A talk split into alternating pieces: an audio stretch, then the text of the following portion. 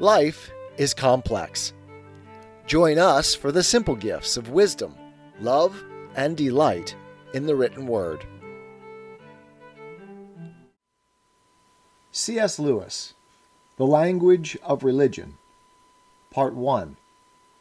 I have been asked to talk about religious language, and the gist of what I have to say is that, in my opinion, there is no specifically religious language. I admit, of course, that some things said by religious people can't be treated exactly as we treat scientific statements.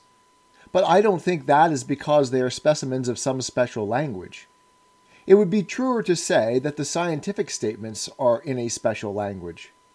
The language of religion, which we may presently have to distinguish from that of theology, seems to me to be, on the whole, either the same sort we use in ordinary conversation, or the same sort we use in poetry, or somewhere between the two. In order to make this clearer, I am afraid I must turn away from the professed subject of my paper for some time and talk about language. I begin with 3 sentences. 1. It was very cold. 2. There were 13 degrees of frost. 3. Ah, bitter chill it was. The owl, for all his feathers, was a cold. The hare limped trembling through the frozen grass, and silent was the flock in woolly fold. Numbed were the beadsman's fingers. I should describe the first as ordinary language, the second as scientific language, and the third as poetic language. Of course, there is no question here of different languages in the sense in which Latin and Chinese are different languages. 2 and 3 are improved uses of the same language used in one. Scientific and poetic language are 2 different artificial perfections of ordinary. Artificial, because they depend on skills. Different, because they improve ordinary in 2 different directions.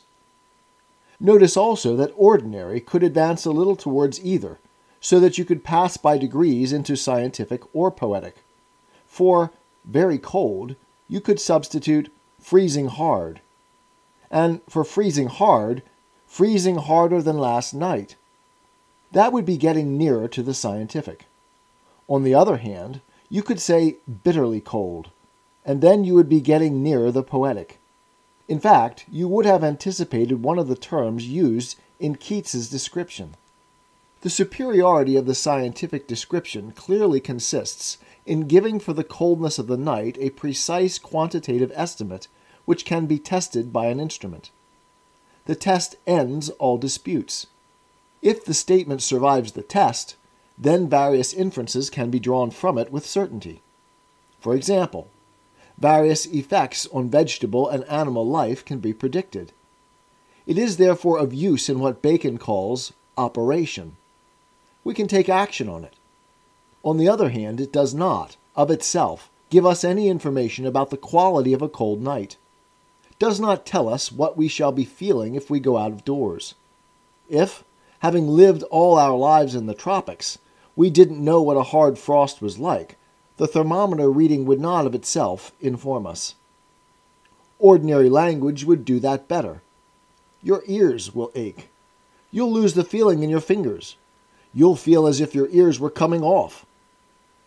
If I could tell you, which unhappily I can't, the temperature of the coldest water I ever bathed in, it would convey the reality only to the few who had bathed in many temperatures and taken thermometer readings of them. When I tell you it was so cold that at first it felt like scalding hot water, I think you will get a better idea of it. And where a scientific statement could draw on no experience at all, like statements about optics made to a student born blind, then, though it might retain its proper virtues of precision, verifiability, and use in operation, it would in one sense convey nothing. Only in one sense, of course. The blind student could, presumably, draw inferences from it and use it to gain further knowledge. I now turn to the poetic. Its superiority to ordinary language is, I am afraid, a much more troublesome affair. I feel fairly sure what it does not consist in. It does not consist either in discharging or arousing more emotion. It may often do one of these things, or both, but I don't think that's its differentia. I don't think our bit of Keats differs from the ordinary "It was very cold," primarily or solely by getting off Keats's chest more dislike of cold nights, nor by arousing more dislike in me. There is, no doubt, some mere getting off the chest in the exclamation, "Ah!" and the catachresis, "bitter." Personally, I don't feel the emotion to be either Keats's or mine. It is for me the imagined people in the story who are saying, "Ah!" and "bitter," not with the result of making me share their discomfort, but of making me imagine how very cold it was. And the rest is all taken up with pictures of what might have been observed on such a night. The invitation is not to my emotions, but to my senses. Keats seems to me to be simply conveying the quality of a cold night, and not imposing any emotions on me, except of course the emotion of pleasure at finding anything vividly conveyed to the imagination. He is in fact giving me all that concrete, qualitative information which the scientific statement leaves out. But then, of course, he is not verifiable, nor precise, nor of much use for operation. We must not, however, base our view on a single passage, which may have been unfairly chosen. Let us begin at quite another point.